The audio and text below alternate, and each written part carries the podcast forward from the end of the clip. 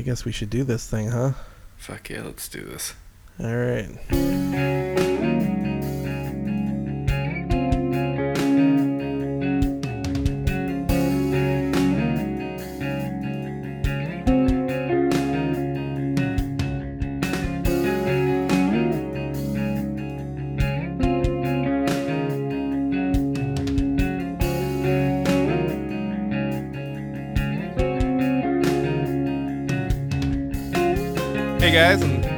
Back to another episode of uh, Tip to Tip with Lou and Chris. My name is Lou. And I'm Chris, It's Chris. right across the table. Yeah, this is a special episode. This is a this is one for the books right here. Me and Chris are in the same room right now. In the same state. Yeah, maybe we should even maybe take a picture just to like prove it. It'll be funny because the actual moment that we take the picture that we post will actually be uh in the room here. There's, let me turn around here so that we go. This is live. We're live. We're right doing it. oh my god, that looks awful on my part, and I'm gonna fucking.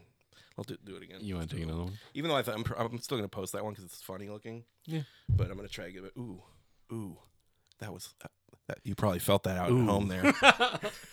All right, enough of that bullshit. We're on vacation.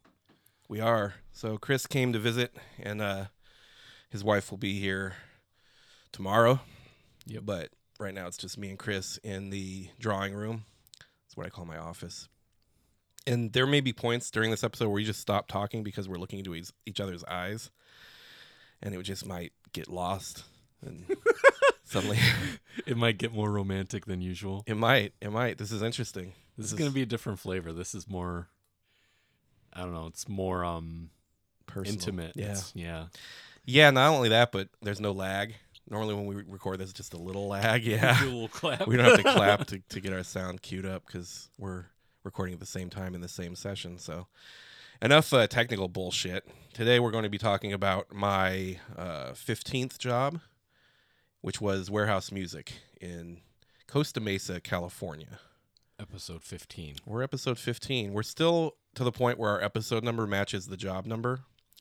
Uh, probably the next episode, that's going to get a little hairy. But we'll talk about that then. Right now, we're talking about warehouse music, and we're going to do the uh, occupational breakdown. Break it down. That's a good one. I like it. I'm not going to do nothing to that. Maybe, maybe put a little compress compression on it, Yeah. a little touch of reverb. Put a little guitar behind it. That would be weird. Like a triplet. Just one triplet. I'm gonna do a triplet for the audience. Uh, yeah, today, like I said, warehouse music.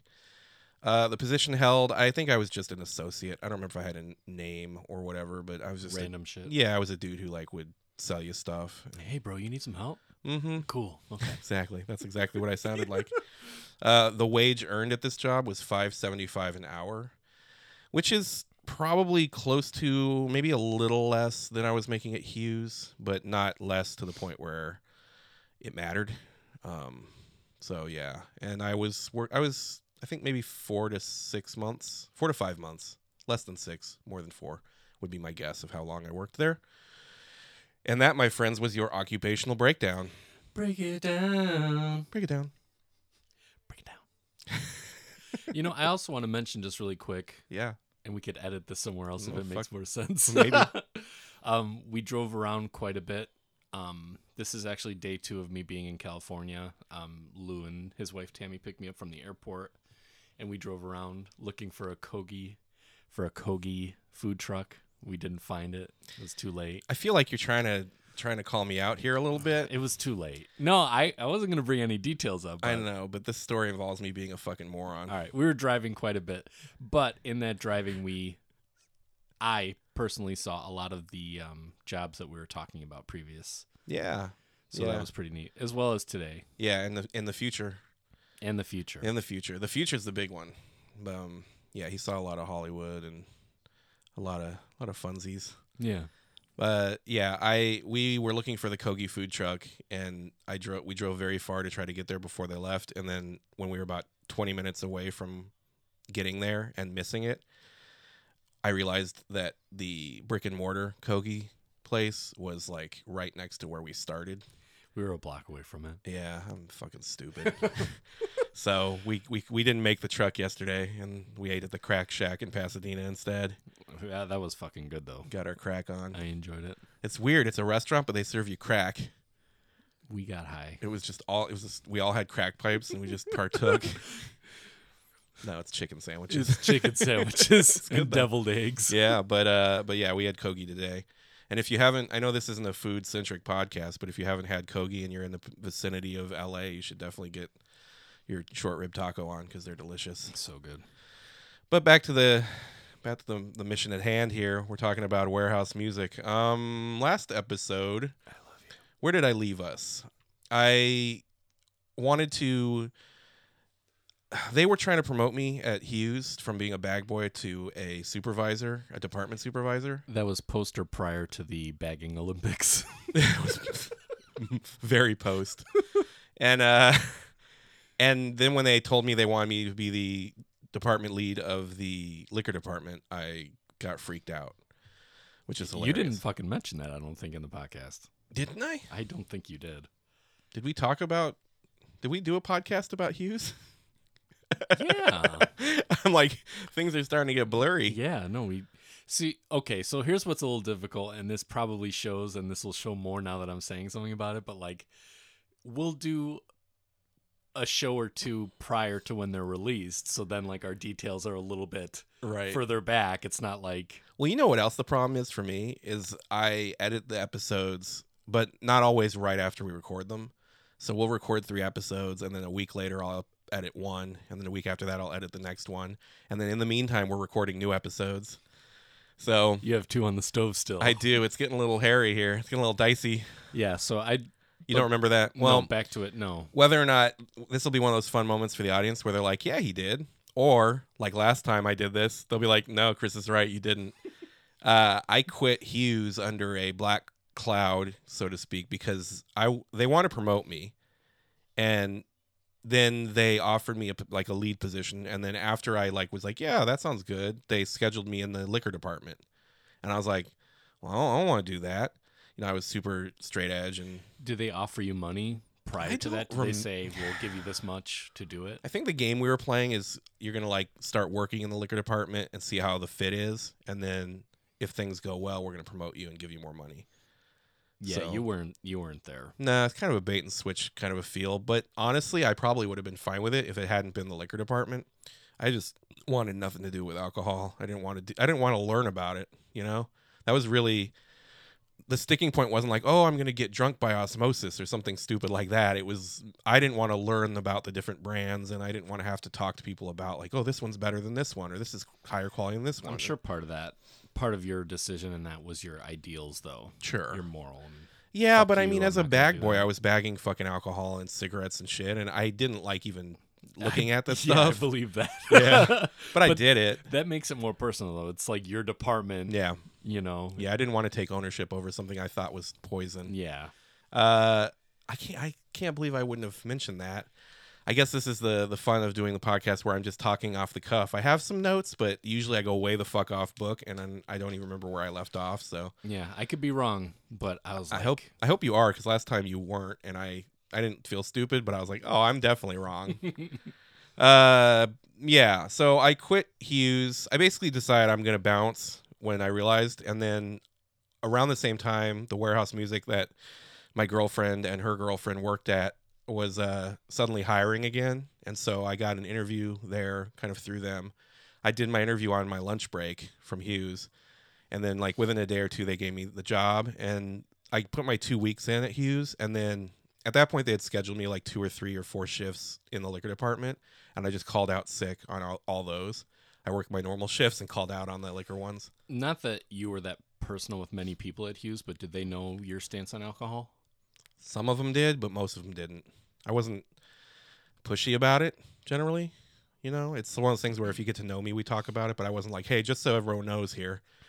You I'm not doing that. Yeah, exactly. Um, before we get too far further, I realized that last episode I didn't talk about the fact that I was a vegetarian. I became a vegetarian right around the time I started working at Hughes. So at this point, I was a vegetarian. Um, A vegetarian. yeah, I mean, people I, when it comes up, people are like, "Well, why? Why did you do it?" I'm like, honestly, it was sort of just in line with the straight edge thing. And I, I guess to a degree, I felt that like, oh, I don't want to ingest the suffering of other creatures, that kind of shit. Which sure, there, there's probably some validity to that. I don't really buy it like I did then, but You're the kind of person that likes to test yourself to see if you could do things too. yeah, I think it was some that like, oh, I wonder if I could do this. I wonder how much of my lifestyle would change or be different. I also was trying to cut weight a bit, try to get you know get the six pack popping, and I was like, well, if I don't eat cheeseburgers, that might help. uh, it didn't help, by the way. I was a vegetarian for three years, and my meat my uh, meals consisted basically of melted cheese on top of other melted cheese. And bread. Dude, I had meals where it was like garlic cheese bread with a side of mozzarella sticks. And like it was that kind of thing. And then some fucking fries with cheese sauce to dip them in. And a large Coke. Oh, I love Coke. but yeah, uh, vegetarianism for me started here. And then three years later, I'll tell you about when it ended. Probably next year sometime in That's- episode. That's a you know. decent chunk of life to not be doing that though. Yeah, and it's the funny thing is after I started eating meat again, I went way the fuck off the end. Like at this point, I had I was like a you know I ate like fucking fast food hamburgers and stuff. I wasn't really a connoisseur at all. And then after I started eating meat again is when I started trying stuff like you know I never had a fucking French dip sandwich before this, but after this I've eaten thousands of them. Extending your palate. Uh huh. Yeah. I mean, I was 19, but I had the palate of like a 13 year old. I never had a fucking gyro before that. You know, there's a lot of things that I didn't have that are now joyous parts of my life, and unfortunately, the suffering of animals is, you know, kind of not a factor. Gone by the wayside. yeah. Well, it's it's become not a priority for me. Yeah. Uh, and you know, judge if you will. Let me ask you two really quick. Yeah. Um, where was warehouse music? So, like I said before, the apartment that we had at the time was about two blocks away from Hughes, and then if you went, uh, let's see, west on 19th Street, I believe it was, about maybe three large blocks. It probably took about 10 minutes to walk from my apartment to warehouse music. It wasn't far. It was close. Uh, not as close as Hughes, but definitely walking distance. I never needed like rides home or anything. Uh, but yeah, we I got a job there, so I was working with the two girls I was living with at the time, and I liked the job a lot. Um, you know, it was it was a record store. They did a lot of video rental business, so there was a big portion of the customers that were coming to rent videos. You know, it was a combination of like music sales and video rentals, basically. They, uh, yeah, it was fun. You know, it was. Did they also sell videos, or was it they were trying to keep up with? I don't think so. This was before DVDs, and I think they had a selection, but I don't remember there being a big selection. VHS was. I don't know if you remember. You might be too young, just barely, to remember. There was a point where buying a VHS, like let's say you went to Blockbuster and you rented a new release, and then you lost it. like ninety dollars. Yeah, they would charge you like ninety or hundred dollars for that fucking video, and that might, in fact, be what they were paying for those fucking videos, and then they would just rent it until they made their money back, and then after that, it's all fucking profit. Um, it was they were really expensive, like out of control expensive. That can't be that they bought a VHS for ninety dollars, could it? I don't know. Like I- one title. I feel like Dan might know the answer to that. He might. Maybe I'll ask him, but I know that that was how they acted. Whether or not the behind the scenes stuff was legit, it's crazy now when you think back and you're like, I fucking buy a DVD at Best Buy for like four bucks. Like, it- it's not. It makes no. s- You can buy a Blu- Blu-ray for five bucks right now. It makes no sense to spend ninety dollars on a fucking VHS. I remember being at either Family Va- uh, Family Video or Blockbuster and seeing like the, you know, you're fucked if you lose this or if you Yeah. damage it or whatever, and it's like ninety bucks. Like that's outrageous. I worked at video stores a couple of times over the years, and I was in the position sometimes where somebody didn't return a video and they weren't returning our phone calls. And after like 30 days, we would auto charge the credit card on file they had for that amount. And they would come in afterwards, like pissed off, like you charged my fucking card a hundred bucks or ninety nine forty seven or whatever. Like late fees and everything. sometimes not just for the fucking like after a while, we just sell them the video. You know what I mean? That was You like just bought it. yeah, and I can't remember.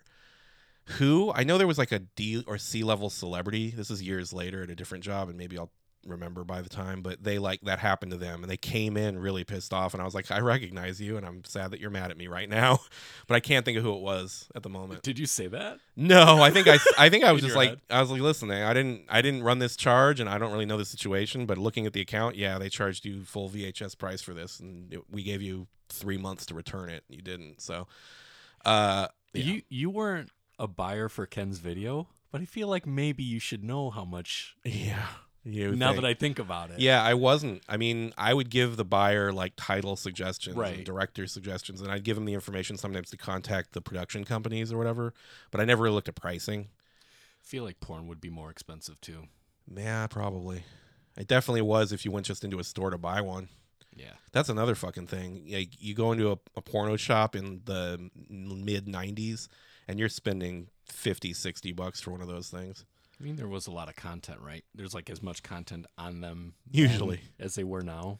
Yeah. Okay. Yeah. It, I mean, it was you you got your money's worth. Getting a little bang for your buck. Listen. Listen, dude. So uh yeah, I I remember enjoying the job quite a bit. It was very chill. There's no dress code really beyond just don't be a scumbag. The people were all fun. It was like young, attractive people mostly. And uh Were there threesomes in the back room? no, it wasn't that kind of place. Fucking would have been awesome though. Luke, can you pass me that uh, Dire Straits album next to you? I'm busy. yeah, no, it was it was just like a fun job. Like I remember they had a disc changer in the place like that played over the speakers and when you worked you basically got to choose a CD as your choice in there. So everybody had like their CD that they chose and then, you know, it would be on shuffle. And I used to piss everybody off. Yeah, at first I would pick stuff I liked and, you know, this is fun. And then I'd get bored and so then when they came to me like, "Hey Lou, what CD do you want?" and I'd give them this fucking there was this the CD that was essentially cats meowing to the melody of songs Fuck you. like and it was like christmas songs and all kinds of like ridiculous stuff. Like you know like And it was like July. meow, July. meow meow meow meow meow meow meow like that kind of stuff. And like different meows not the same cat like different cats would chime in and sometimes the cats would harmonize with each other. And i at first it was funny but then on song like three or four in the rotation people were like fuck off with this cat s- cd like stop it. And the more annoyed people would get the more i'd like just love it. Like oh i can't. This fucking cd is awesome i definitely had that cd at one point I'm feeding off your misery. I did. I don't know what it is about. Uh, it's fun sometimes to really push people's buttons, especially over something like that, you know? That fucking cat CD was the best. I had a Chipmunks, like Alvin and the Chipmunks CD I'd put in there. Fucking wild. Wild. I probably ruined some threesome prospects by doing that. I'm going to be honest with you.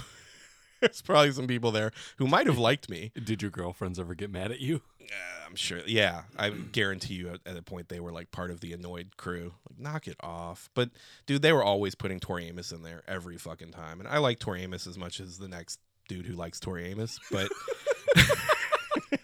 but like at a certain point, you know, we get you you, you hit your limit. Um, yeah, it was, but it was fun. We had fun with it, and you'd get to know the customers because of the rental business. They'd be the same people a lot, and you know, the thing that was weird to me is like remembering if they didn't have a credit card or they didn't want to give you the credit card, they would write a check for the amount of a video. So like they'd write a check for like $125 and give it to you, and then you would just hold that on file.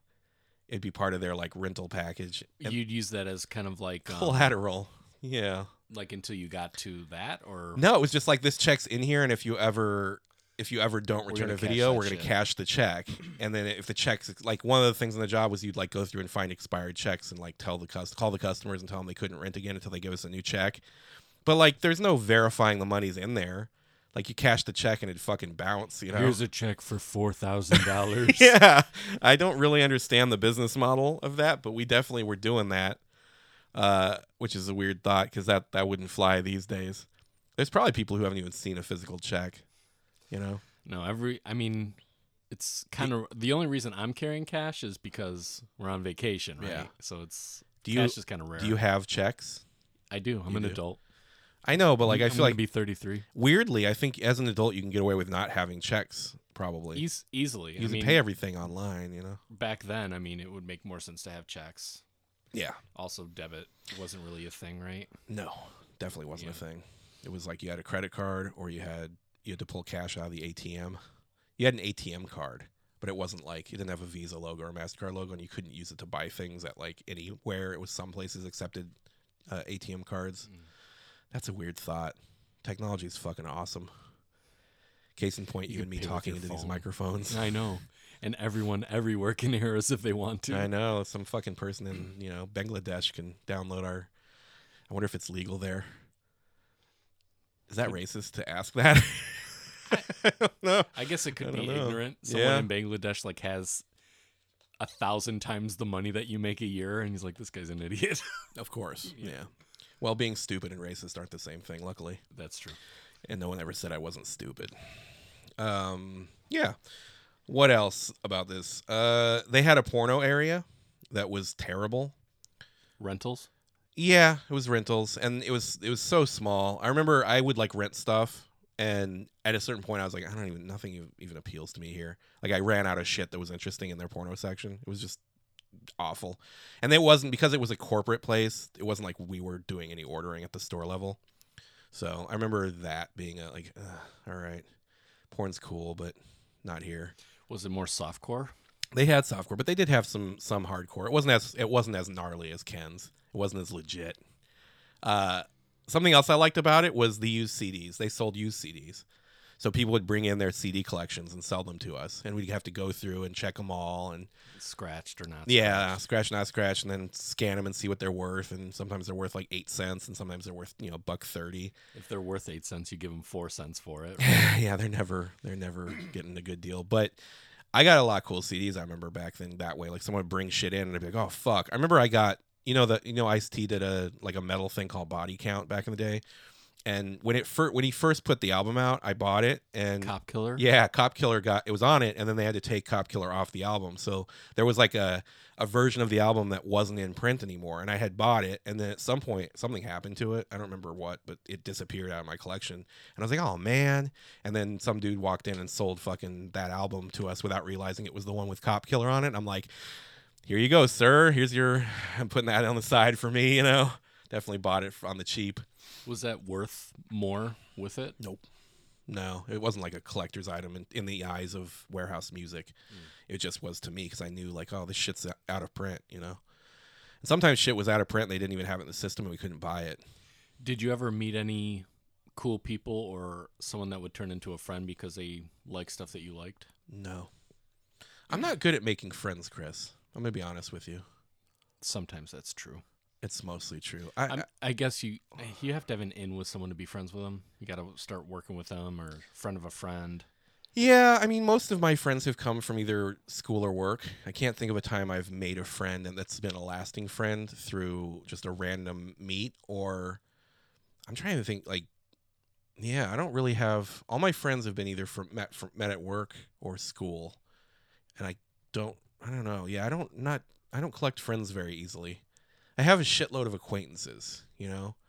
Like give me an example. like on like on Facebook and stuff. I I have I'm Facebook friends with like many people I've worked with, and I like uh, most of them. I mean, I like everybody I'm Facebook friends with. I'm not if I don't like you, I'm not hitting accept.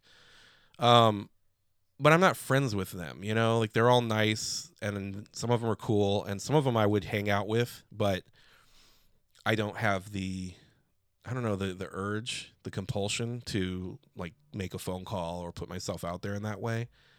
I think really what it is is I only have this much free time and when I have that free time I want to use it for what I want to use it for and it's very rarely like I'm so bored I want to go talk to somebody and hang out. I don't really care about that, you know? Yeah, you have a small. I mean, you basically have the same circle since we became friends, Yep. That's and there's nothing wrong with that. Uh I don't know. Sometimes I think I'm like cut off from the world and it would be nice if I had a little more variety in that way. But you do it to yourself. I do. Well, those are the. Mo- it's like those moments where I feel like I kind of wish I had a bigger friend group. Those are the moments where I'm like at something and I wish I was doing something different. And then when I get home and my wife's at work and I'm alone and I'm like, I don't really want to call anybody.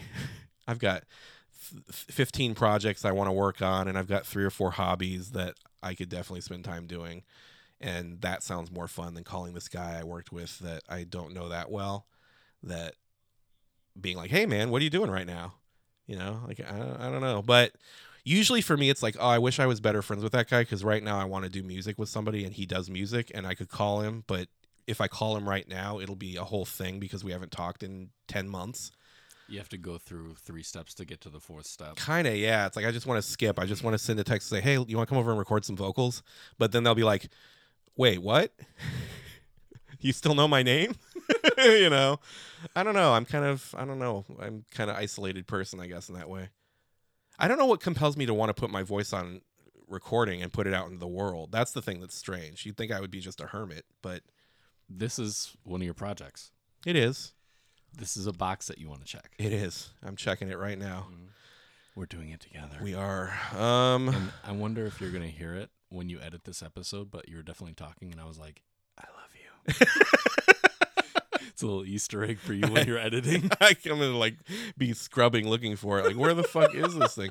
Listen to this episode like nine times trying to find it.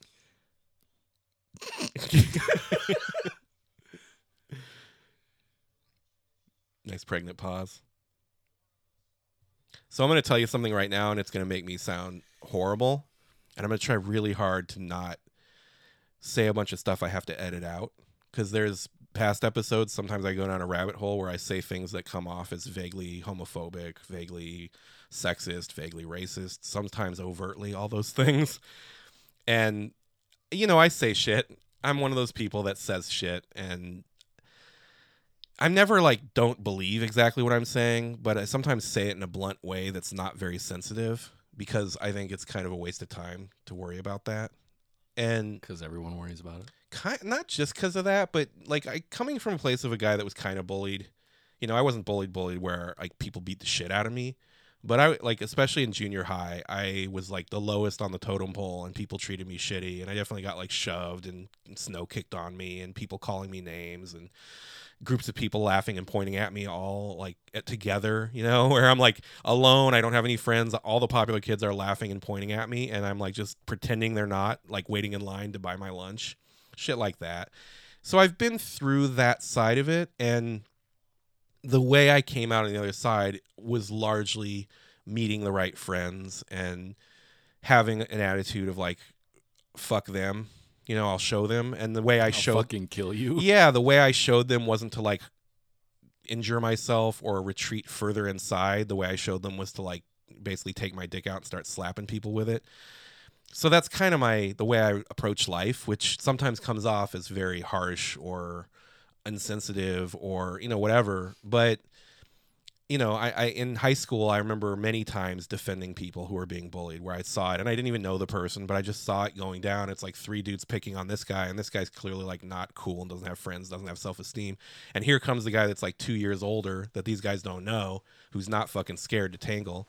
And yeah, I've had those moments where I, you know, kind of like the the movie moment where I basically get to, you know, make the bullies shit their pants. I don't think you told me a lot about that. I've got some. I'll tell them. I, you know, they when I just like, hey, I'm going to tell you a story right now that makes me look awesome.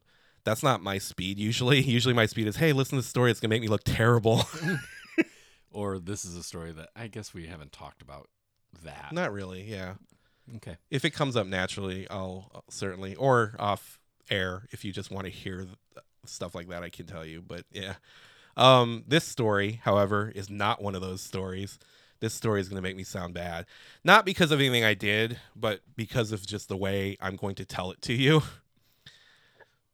I don't know if you've ever had a job where they had a like a work program for like mentally disabled or mentally challenged people. Yeah, you're already making a face like you know you know this is going to be a problem. Um, I have not. Okay, so I have this being one of them. And there was a guy that worked at Warehouse Music. He got hired there after me. He was only there for a couple of weeks. He was part-time. I don't remember if he was old how old he was. He wasn't like a kid. He was probably like late teens, early 20s. He was definitely like mentally handicapped in a way, you know. Um I don't know what his I don't know if it was like a disorder or if it was just like a low IQ thing or what it was, but he was definitely severely impaired. Did he look like he was? No, he didn't have like a distinctive look. Like he didn't he he didn't have Down syndrome He or didn't have something to Down that syndrome. degree. Yeah, it wasn't like that, but he was severely impaired, and he got the job as like part of a thing from school. And it, I don't even know if they were paying him or if it was a volunteer thing. If it was like a it was like a like we'll help you, you'll- you help us kind of a situation. But he also had a helper that would come with him to work and basically f- supposed to follow him around and help him if he needed it and she was terrible. She basically ignored him the whole time and, and like did her own thing and sometimes would disappear. But he would his he, you know his job essentially was to when we would return the videos that people brought back, we'd you know check them back in the system and everything, and then we put the pile of videos on the sh- counter right here, and then he'd take the pile of videos and put them back out where they're supposed to go. Except for he wouldn't put them out where they're supposed to go. He would hide them all over the store in random places. And so when he was working, it became someone's job to follow him around and undo all the stuff he was doing. Basically, Did he think it was funny? Or I he have was no just like this looks like a good spot. I really think he did he didn't understand the job and it was one of those situations where you you'd explain what's going on and as the best you fucking could. helper should yeah, have explained Yeah, it. the helper maybe was supposed to help, but she didn't, and so he would just take piles of videos and just hide them all over the store. And I remember being like, "Ah, I don't want to, I don't want to be mad at this guy, but he, this is really irritating. like, can we? Is there any way we can like have this not be a thing that's happening? But it wasn't like in our control at all have them sweep. Man i don't know i don't know if there was some sort of a deal where they were they were like oh we're not going to have him do any kind of custodial work or i don't know i just know that i spent whole shifts sometimes following this dude around the store and then like he'd put a video like he's returning fucking white man's burden and he'd put it behind a fucking movie in the e section and i'm just like okay and then after he walk away i'd grab it take it out and go put it behind where it's supposed to go and then just it got irritating and i remember thinking like Did you ever try to teach him? Yeah, I had a conversation or two where I was like, hey, like trying to figure out if he was doing it like without realizing it. He was impaired enough that he you couldn't have like a real you couldn't have like a real conversation, you know? So I don't think that was insensitive. good. I tried really hard. You did well. I didn't use the R word or anything. no, I that's I mean it's funny. It's fun. It's fun that he would hide them wherever he wanted. I kind of like that. if he did it once, if any employee did it, like to be funny, it would be funny. Right. But it, it's like when it's the fourth day that week and you're like, I just don't I don't want to do the this. guy. yeah it's just like "Oh, i don't want to do this i'm i just let me do it for you you know What was his name? oh i don't remember that fuck Shoot. this is the moment this is the moment where i can be really insensitive and like think of a funny name but i'm not gonna do that Yeah. so the the joke i just made about the r word right there is that the same as just saying the r word to you No. Okay.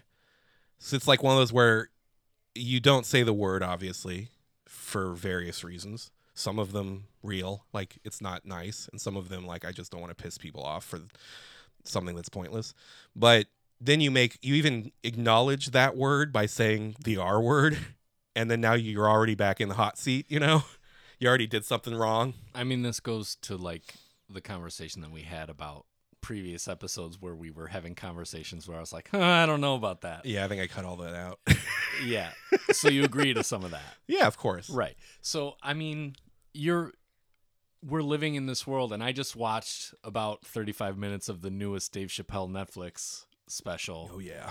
and for anyone who's seen that knows what I'm talking about. I mean, that's a comedian and comedians get away with some shit. Yeah. And I'm I'm curious to watch the rest of that and then read up how people Yeah. reacted to it because some of that is just blatant like okay, he said this was okay. Button pushing. Right. So, I mean, we're living in a world where it's you got to fucking watch where you step Yeah. and I mean, some of that makes sense, and some of it's like, all right, well, we're just now we're just looking for an identity for ourselves to be upset about A, B, and C, Yeah. and this was close enough to A to where I'm going to be fucking upset, and I'm going to post it on the internet, or I'm going to do this, or Yeah. I'm going to do that. So, Yeah, I tend to not really worry about words. I mean, I do in this forum, and I'd say ninety percent of me is trying to not have you guilty by association for something terrible I said as a you joke. don't you don't really use a lot of that. You don't use those words. No, but I like in a conversation, if we're talking about something, I don't it's not like I'm I'm always about context. So, like you just saying the word, any word to me, like doesn't I don't feel any way about it if there's no context. If you're if you were saying like, you know what's interesting? The definition of this word versus the definition of this word and you said both words, those wor- whatever those words are wouldn't matter to me. They could be any word, offensive, non-offensive.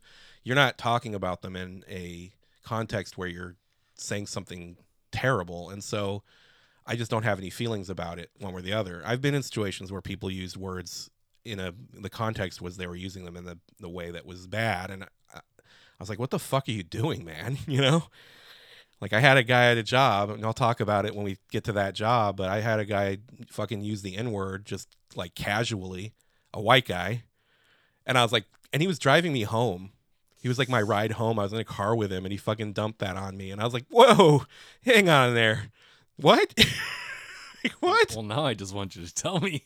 I'll tell you, like, uh, just to tell you what what it. was. I mean, he said what he said, and I was like, you know, you don't know me, but now you're gonna know a little more about me. Like, we're not on the same team when it comes to that, and I'm curious because you seem like a nice guy. Otherwise, why you would be such a racist prick? you know? Did he? Resp- is that what you said? Yeah. What, how did he That's respond? I said. He was like, "Oh," he's like, "Oh, where are you from?" And I was like, "I'm from Chicago." And he's like, "Okay." And I was like, "Well, you're from here, obviously. This was in Georgia." And he's like, "Yeah." I'm like, "You." I'm assuming that your like family all feels that way, and because he was the kind of guy who would say like, "I'm not racist, but they're just lazy," you know, that kind of shit. And Yeah, that's not racist at all. yeah, and I was like, "No, that's racist," but. You're not. He's like he wouldn't say like, "Oh, I hate these people." It was like, "I don't really have any problems with them except for I think this about them." And I was like, you know, that's a fucking you're not. weird. You're not saying Tom's lazy. You're saying everyone that looks like Tom Yeah. is lazy. yeah, and, and, that's racist. yeah, and I, I basically said like your views about all this have been very severely shaped in a negative way by your upbringing, and there's nothing I'm going to say in this car ride that's going to change your mind. But I'm going to tell you right now, you you like a pretty nice guy casually, like at work, you, you're super nice and you're kind of funny, and like this thing about you is a deal breaker with me. So like we can keep being casually friendly at work, I guess, because he we worked with a lot of black people at that job, and he was like normal around all of them. He wasn't at all weird, but it was like as soon as it was just me and him alone, he like let his true colors fly, and I was like, eh, I know I'm white and I have a long beard and I kind of look like a Hell's Angel, but no, that's not what we're doing here. And I didn't. He drove me home. It was fine. We we left, and then we talked normal, like at work, just not like I didn't really pursue any kind of further acquaintance with him other than that. But you know, my feeling was okay. He he's he's racist for sure, but he's racist in that way where he was raised bad, and he's not like People can change. yeah. I Pe- was like people are taught things, and things can be untaught. I've dealt people with that were overtly like bad people when it comes to that, and I will just disconnect from them completely, obviously. But someone like that at work, I'm like, it's not like I'm just like, hey, never schedule me with this guy again. We unload fucking trucks, you know, like. I don't care. He can be a fucking asshole. There was a guy that worked that job. I'm telling you all my secrets. I'm not. Gonna, I'm not going to tell you which job it is because when we get to the job, I'm like, hey, remember all those stories? But I worked with a guy there who came home. He came to work and he was all fucked up. He had like a black eye and a big scratch in his cheek. And I was like, "The fuck happened to you?" He's like, ah, "I got into it with the old lady." And I was like, "Wait, what?" Apparently, like he was drinking and she was drinking, and they like got in an argument and it turned physical, physical, and they beat the shit out of each other. And he was just casually like, "Yeah, I gave it as good as I got it." One of those, yeah. And I was like, all right, well now I know your deal, so I'll be over here on this side of the room. Like the fuck, Georgia. This is why I didn't like Georgia. When we get to the Georgia episodes, and and I'm like, I gotta get out of fucking Georgia. These are the the kind of things that pushed me that direction. It wasn't just by like reputation, you know. But anyway, back to the warehouse. Back to the music. Back to the music. Um, Behind the music. yeah, this fucking job. I bought my first Miles Davis CD while working here. Did I ever tell you about my jazz journey? No. I don't know if it's interesting, but we're gonna do it right now. Uh, and this is, I'm going to be hard pressed to explain how any of this makes any sense, but I'll try. What what was the influence on this? Was Dan the influence on this? Well, when I was younger and kind of listening to different kinds of music and figuring out what I liked and didn't like, you know, the jazz that I listened to, I was like, it just sounds like fucking instruments falling down the stairs. I don't understand what's going on. It's nonsense. Doesn't make sense to me. It's not, there's no v- groove. I don't get it. Right. And this is when I was maybe high school aged. I met Dan at Ridge many jobs ago. And, uh, well, I guess probably about 12 jobs ago. We were at the movies. Yeah, that was one of the first time we went to the movies. And he liked jazz and we'd talk about music and he was like, I don't understand why you don't like it. It's awesome. And I was like, I just don't get it. Here's the thing. There's a couple of music things like that that Dan was like trying to hit me to, and I was like, I don't get it. Uh, and maybe one day we'll do a podcast about that kind of stuff because I, I think the idea of talking about bands that we initially hated and then eventually figured out why they were good and liked them. Rush being a good example for me. I fucking hated Rush when I was younger. And it was almost all just I don't like the vibe of Rush fans, you know, like I never really gave Rush a chance. I was just like I don't, you know, you hear a second of Geddy Lee's voice and you're like fuck that guy, and then you see Rush fans with their Rush shirts and their fucking prog rock and you're like nah. Uh, but back to jazz, I didn't get the point and it just didn't feel like good music to me. And he tried to kind of get me on board and just it wouldn't happen. And then at a certain point i think the thing that did it i was wa- okay this is actually fucking funny. Well first before i get there we're going to do something else. Let me have it. i went through a smooth jazz phase. I'm okay with smooth jazz. dude i went through a smooth jazz phase when i it was actually when i was working at ridge Are we talking Kenny G? Yeah. We're talking all like I got into it where I knew band I knew groups. I knew like, oh, this guy used to be in Spyro Gyra. You know, that kind of shit. Like, oh man, I gotta get the new acoustic alchemy CD. Who are you, bro? it was so I got into it. I used to like when I would drive to work or whatever, I would put on like WNUA or whatever the fucking station was that's played smooth jazz in Chicago. And it was like kind of chill and it became a joke. Like I was like, oh, it'd be really funny if I pulled up to pick up my friends and I was listening to fucking smooth jazz, like I was jamming smooth jazz. And so I would put it on and then pull up and they'd all laugh in the car and then I'd turn it off, put on Fugazi or something. And then it got to the point where I was like leaving it on. And I started like, ooh, I kind of like this vibe. This is a cool groove they got going here. Ooh, I like those flutes, you know, that kind of thing. And then I started buying fucking smooth jazz CDs and trying to like, what was that one song by the? Oh, okay. And like going into the music store and like, hey, do you guys have this? like, it was. I don't. I went from making fun of it to liking it. And then I embraced it because that's the way I am. We just talked about that a minute ago. My attitude is like, oh, everybody thinks smooth, smooth jazz sucks, and I think it's kind of cool. I'm gonna just put it out there that I like. you, I like yeah, it. I like fucking smooth jazz. I'm gonna make you listen to some smooth jazz. So I went through like this smooth jazz phase where I was buying CDs and I knew it and I was like listening to it a lot. And then of course I was like, okay, I've kind of hit my limit of smooth jazz. I always looked at like, okay, smooth jazz is if you took like real jazz and just put a 4 4 beat over it, right? And took like this little three measure part of this jazz song is cool. I like the vibe, I like the melody here. And then I'm just going to make that the song and repeat that 14 times and then go to a chorus and then repeat that again 14 times. And then this dude's going to do a fucking flute solo over it, right? And that's like why I, I was like, oh, jazz is just too complicated and weird and I don't get it. And it was just too far off the reservation for me or whatever. Fast forward to, I don't know, 93. I think it was later than that. But I remember What year was it that you were into smooth jazz? it was it was 90 it was 93 so after that at some point i saw did you ever see in, in the line of fire starring clint eastwood as a, No. a secret service guy dude you were fucking crazy i'm gonna beat you over the head with a bottle how do you have I asked you to make a list for me. dude the list is gonna be as long as my nuts mm-hmm. Got to start. Got to start. i guess but okay so do you I love you too. Do you know the movie In the Line of Fire starring No. Clint Eastwood? No. Okay, so he plays a secret service a secret service agent. He's old. Clint Eastwood's been old so, since, I was born. 80s, yeah. But he's old and he's training like a new guy.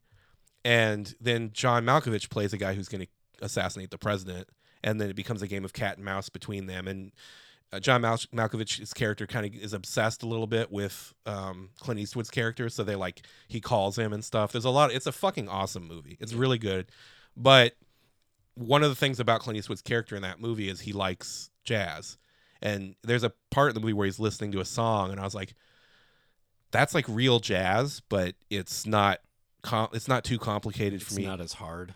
it's not as like out there. Like it's like you know, kind of palatable, right? But it's still real jazz. It's definitely not smooth jazz. I'm like, what is that? And then at some point, I talked to Dan, and Dan's like, it's fucking Miles Davis, asshole. Like that's like one of the most famous jazz songs ever, off like one of the most famous jazz albums ever. Is it kind of blue? Yeah, it's off kind of blue. It's called uh, I think All Blues maybe is the song. I'm trying to remember, but it's been a long time since I thought about that.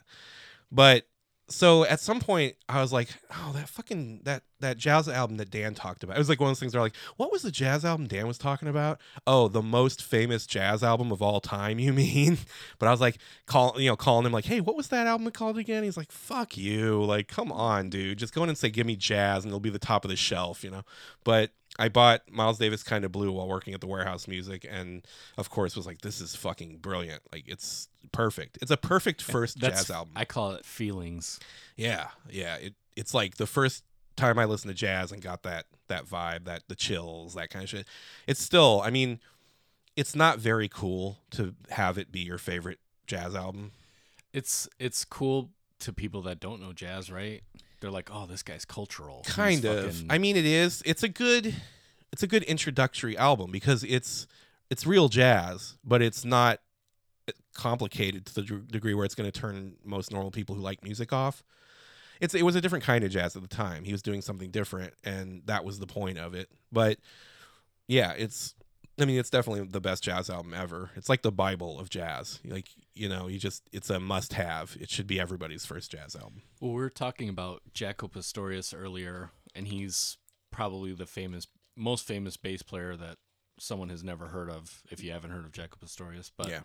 one album that he did, and all the players that he did, and you'll probably remember this exactly, is that um, he either said to the guys, "We're gonna be playing in this key. Go in your booth and play it, and then that's gonna be the album." Like no no rehearsals. Yeah. They just all the all they did was play whatever they fucking wanted and then they put it fucking together and that was the album. yeah I think that was the first album that they did when they he was on like fucking Warner Brothers or something like that. And they're Mm-hmm. like, "Yeah, I don't think we could put this out because it's just fucking noise Yeah. and the tempo is all over the place and whatever." have you ever listened to giant steps by john coltrane No. it's another like titan of jazz. And john coltrane obviously he's like one of the best musicians of all time. But he uh he put this album out and it was just like leaps and bounds ahead of anything that had been done before. And it's funny because it's sort of like universally understood that the piano player that played on the album was like not quite up to speed. Like he's just like playing for his fucking life through that entire album. Like holy shit what's this guy doing? You know? Um kind of yeah it's it's crazy. It's a crazy album. And there's i mean uh, you know obviously Giant Steps the album's called? yeah, Giant Steps, and then there's a the song too is called Giant Steps. But uh, but yeah, so that was sort of my when I first got into jazz was during this time and started like buying more albums and trying to learn more and figure out what my actual taste was in jazz.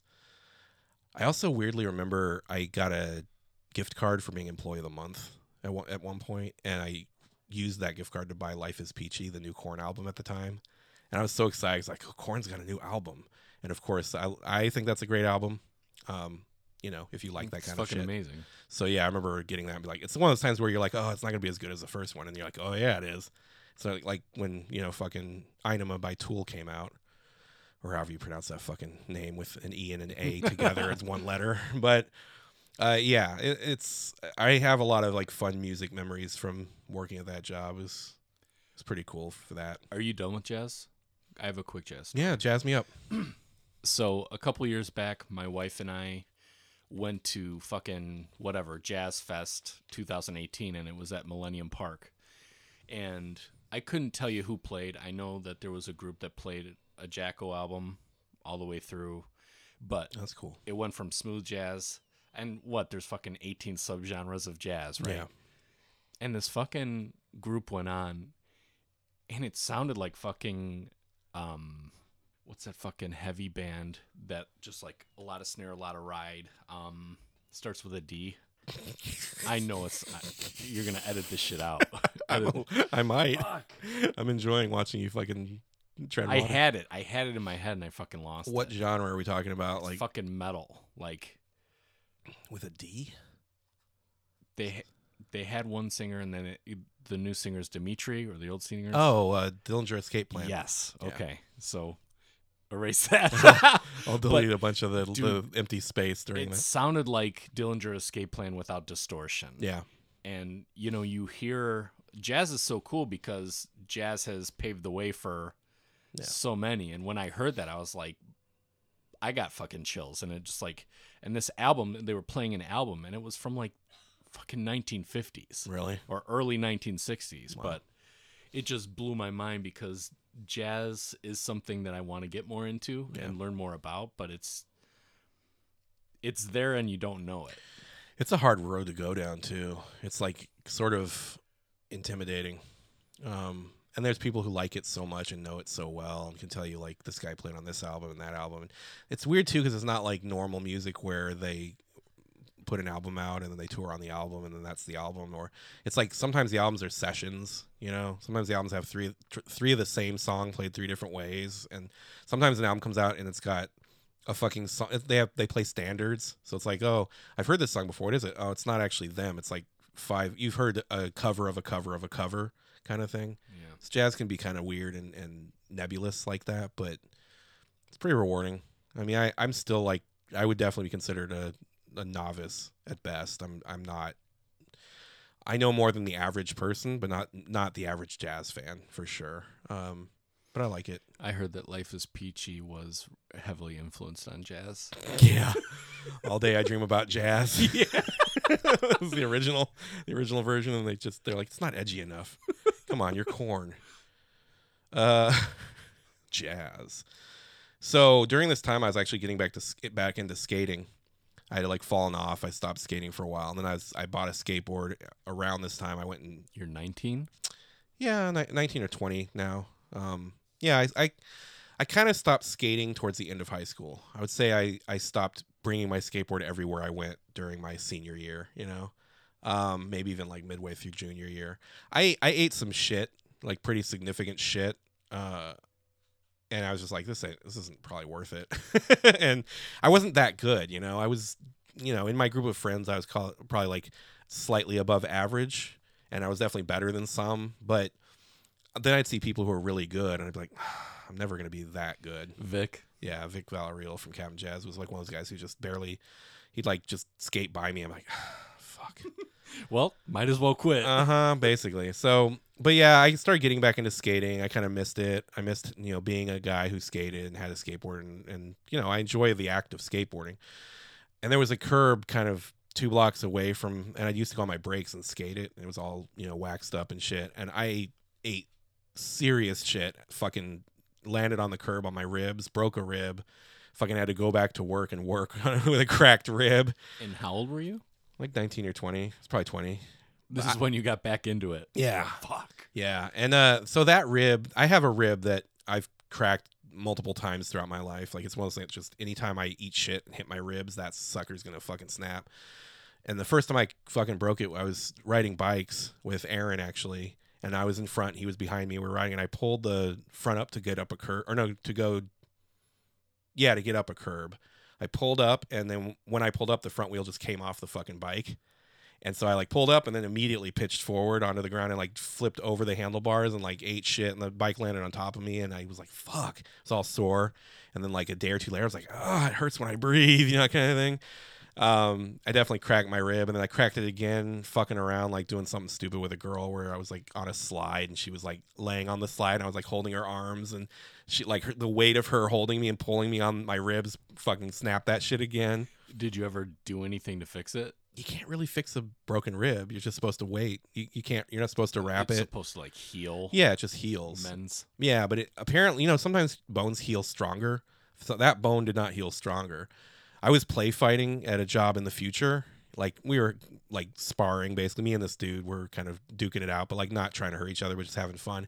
And he fucking kneed me and cracked that fucking rib again. I was like, God damn this fucking rib. So I broke it again like about four or five years or f- uh, six years ago now. I fucking was chasing my stepson and I fell and So it's like six times. Yeah, something like that. Same fucking rib. It's a it's a bastard. So if you if you want to if you and me ever get in a fist fight out in the world, you know, me me and you fan, Go for the ribs. go for the ribs. I'm not gonna tell you which side. You're just gonna have to pick one and hope it's the right one, because the next punch is knocking you the fuck out. biatch. but uh, yeah. Uh, but I still kept skating. Actually, ac- after that, I didn't quit again for probably a little while. Did you get your chops back? I got better than I had been, but I never got good. You know, like I. It's funny when I, I follow a bunch of skaters on Instagram who are like ridiculous. Like I don't even understand what, what how they're doing it. It's like it looks they're magicians. It's fucking crazy. I'm a pretty good skater when I'm playing Tony Hawk. Yeah, me too. that game's awesome because it can let you like relive the glory days without fucking breaking your rib. well, that the first one was like my fucking game, yeah, me too. and then what? What did you introduce me to? Is it the third one or the fourth one? Probably the fourth one. Yeah, Yeah. for PS2. Yeah, the fourth one's the shit. it's a good one. Yeah, I actually liked those Tony Hawk games more before they got like story oriented and like where you could get off the board. Some of those later games are good, but they're I prefer just like I don't think I know what you're talking about. I just did like the contests. after 4, they started to have stories and you could get off your board and walk around the world and talk to people and they would give you missions. It like became that type of a game. Mm. I mean, it was still fun. There was still some good stuff in there, but never as good as those early ones in my opinion. Could you score weed? Maybe it's possible. Talk to the right guy. I don't remember, but it's maybe. I don't know. I mean, it's a fam. It's a you know T-rated game, so probably not. They probably called it something else. Um. Yeah. Beyond that, the only thing I can really think of that's relevant to this time period is, uh, you know, as as I talked about, I alluded to, I think in the last episode, you know, the uh the girl that was living with me and my girlfriend, things didn't work out. She ended up moving out. And around the same time, my friend Aaron and his girlfriend moved out and moved in with us they were doing some sort of like a college credit thing where they would come out and you know get a job in their field of choice. and they were living in Chicago at the time. They were in Kalamazoo, Michigan. That's where he met her at college there. And Okay. so as part of their like senior year or some shit, I don't remember, but they were able to get college credit by you know it was one of those where they could have picked anywhere, and because we were living there and they knew they could come stay with us, uh, they chose you know California. So yeah, that was interesting. Uh, not not things relevant to the job, or you know really to anything beyond like just interesting life stuff. But Did this not rekindle anything musical between you guys? Not not really. It kind of Did, Did he bring so his bass? I don't think he did. Um, he was super into piano at the time. You know you fucked up. How? You know you done fucked up. Yeah, when I buy I bought the bottle of beer at eleven forty five. Mm, Yep. what are you talking about?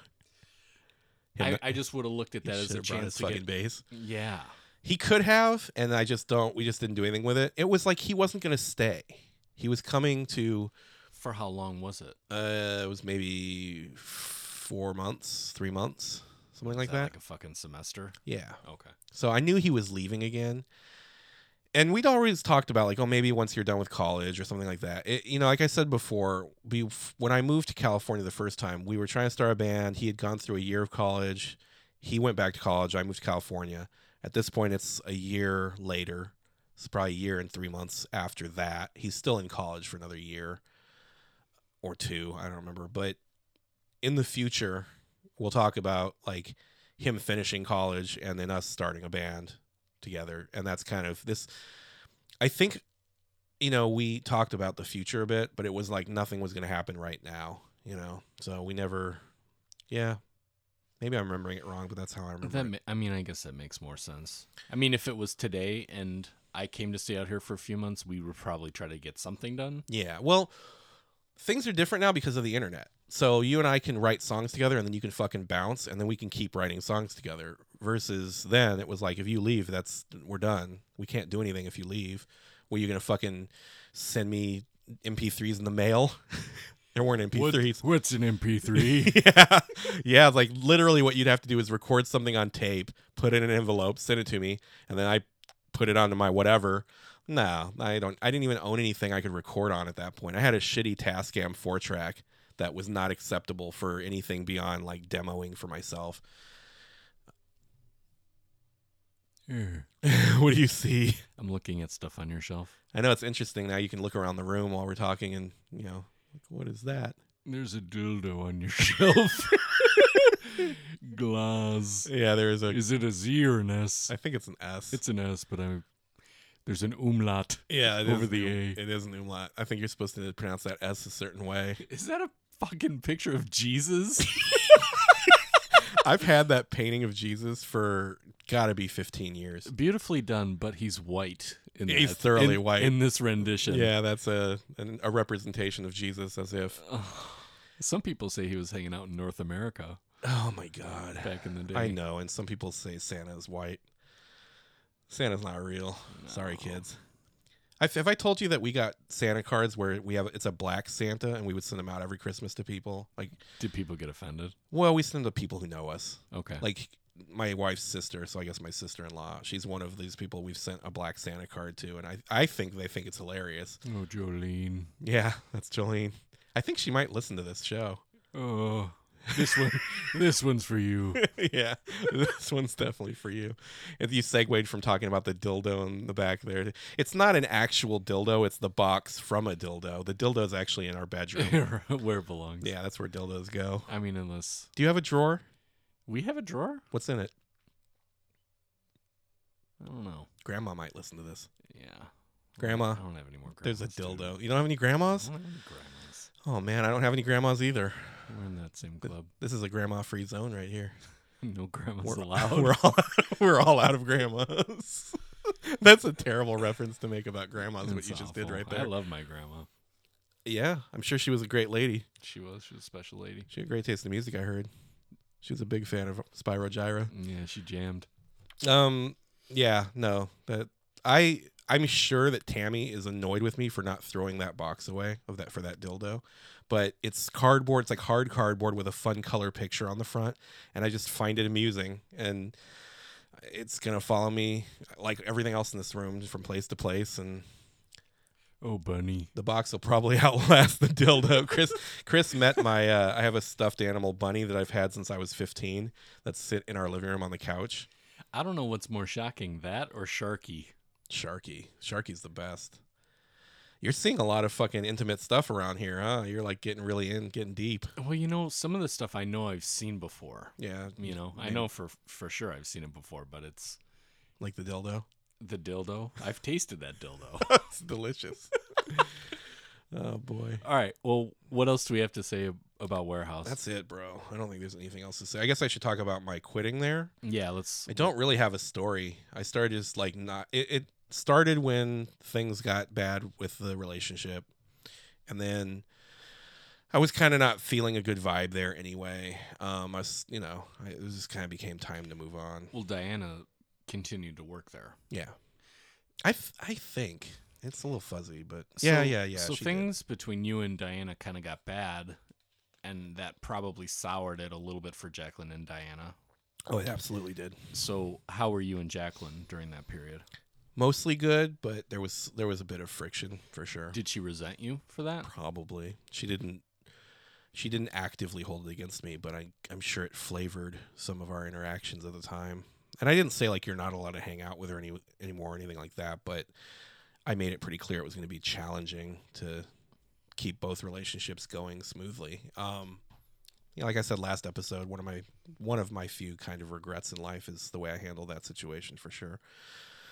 But yeah, I mean, you know, she at the end of the day she kind of chose and it wasn't like she chose me over. It wasn't something like that. It was just sort of the way things worked out. We were together first. kind of, yeah, and it was like, you know, I mean, you- it wasn't like you three were like, "Hey, my name's Lou. Do you, do you want to go out on a date?" yeah, it wasn't like that. It was you know, the person came and joined our little little trip for a bit and then they went off and did their own thing. Um yeah, I don't I just remember feeling like ah, I'm kind of over this this place. Um it started to be not as fun. Oh, I actually forgot something weird that happened there that I I wasn't working, but uh, Jacqueline was and a fucking guy, like an older guy drove through the front wall and window of the store and like ran into the like cash registers and stuff. Didn't hurt anybody, but she was like at the register area when it came through. I like She had some danger in the workplace. Dude. She got fucking held up. uh huh. For up. sure, she had some crazy shit happen at jobs. She should probably be doing this podcast. But she only had like eight jobs. I mean, Eight I episodes. I don't. Yeah, I don't know how many, but less than me, I would imagine. Um, yeah, but yeah, I don't. I don't really think I have anything more to say about that job. I, I ended up quitting and getting a job. I uh, well, so we'll talk about that in a second. But yeah, um, ended up just going going a different way, trying something different. Hit my limit. Made some. I don't know choices about relationships and and how followed them where they led. how would this job rate on the PP scale? Uh, I'd say it's probably an eight at the at the best of times. You know, there was times where it was one of those jobs where I didn't dread going to it for large parts of it. I think that's why I was like, I think I'm I think I'm done here because I started like not want to go. You know, but for the most part, like the first three months of it, I would say I was just like, this is cool. This is sort of theater like. You know, um, And you're, I mean, you were working with your fucking girlfriends. yeah. Most shifts. It kind of varied. I mean, it was interesting because sometimes I'd be working with one, sometimes I'd be working with the other, sometimes they'd be working together and I wouldn't be there. Sometimes all three of us were there, and there was you know multiple shifts. So sometimes I'd show up middle of the day and then they'd get off together, or vice versa, get off together. Oh, there's a dildo behind me. we're talking about sex now. I can't help it. I didn't mean it. I didn't mean it that way. Your eyes just lit up. I know. I'm so pr- fucking predictable. It's I. I'm 43, dude. When's this gonna end? If there's one thing I know about you, it's I know. you're just gonna go ahead and be I'm you. gonna be 70, being like, "It's a dildo." you, you have you have softened though. Yeah, I, I you have- used to be a little bit more hard. yeah. That's called you know Like as you get older, it's, it's harder to keep it up. right. Oh man, fuck that. We were just talking about Viagra earlier too. All right. So you give it a fucking eight. I'd give it I think that's eight. too high. Do you? Yeah, I think that's too fucking high. All right. But I wasn't there. I know. Listen, you try having a job with two girlfriends. You tell me what you'd give that. Okay. I'd say an eight. I, I'd say eight, and then it waned pretty quick at the end. It went from like an eight to a four. You know, Okay. but Yeah. it's like anything else. The job isn't what makes the experience. Sometimes you know it's the circumstances around it, and they were great for a while, and then they were less great. Uh, the next episode we're gonna be talking about. We're going back to the movies, dude. Going back to the movies. I don't want to do this anymore. so, all right. Well, next episode we get our driver's license. We turn 16. But yeah, we're turning 16. We're going to Edwards Fashion Island 7 and Edwards Big Newport 6. It's going to be a twofer. uh, this, is, this is a two and one. yeah, it's a two and one, Okay. which means the episode after that's going to have to be a special episode to get us back on track. Uh, so we'll talk about that next time. But yeah, Edwards Fashion Island 7 and Edwards Big Newport 5, one of which is still there and the other one is not there anymore. Uh, movie theaters in Newport Beach. I worked at one and then the other one for a hot minute. But we'll talk about that next time. Hopefully, you enjoyed this episode. Hopefully, I didn't piss too many people off. Hopefully, there aren't any dildo enthusiasts out there angry at me because I said the wrong thing and pr- pronounced it wrong.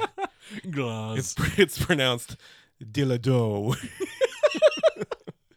We're in California. I know.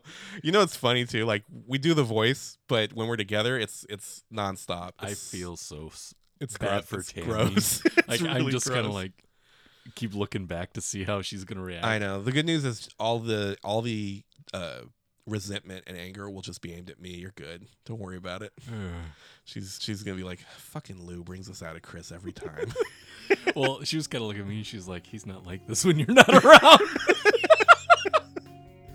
I think I might just be a different version of annoying when you're not around, but you know, I like it. I digress. Yeah, I do what I do. I gotta entertain me, you know. You only YOLO once. Are we signing off? We are. I think that's it. Uh, thanks for coming by, and uh, hopefully you'll join us next time. Appreciate it. Bye, guys. Bye.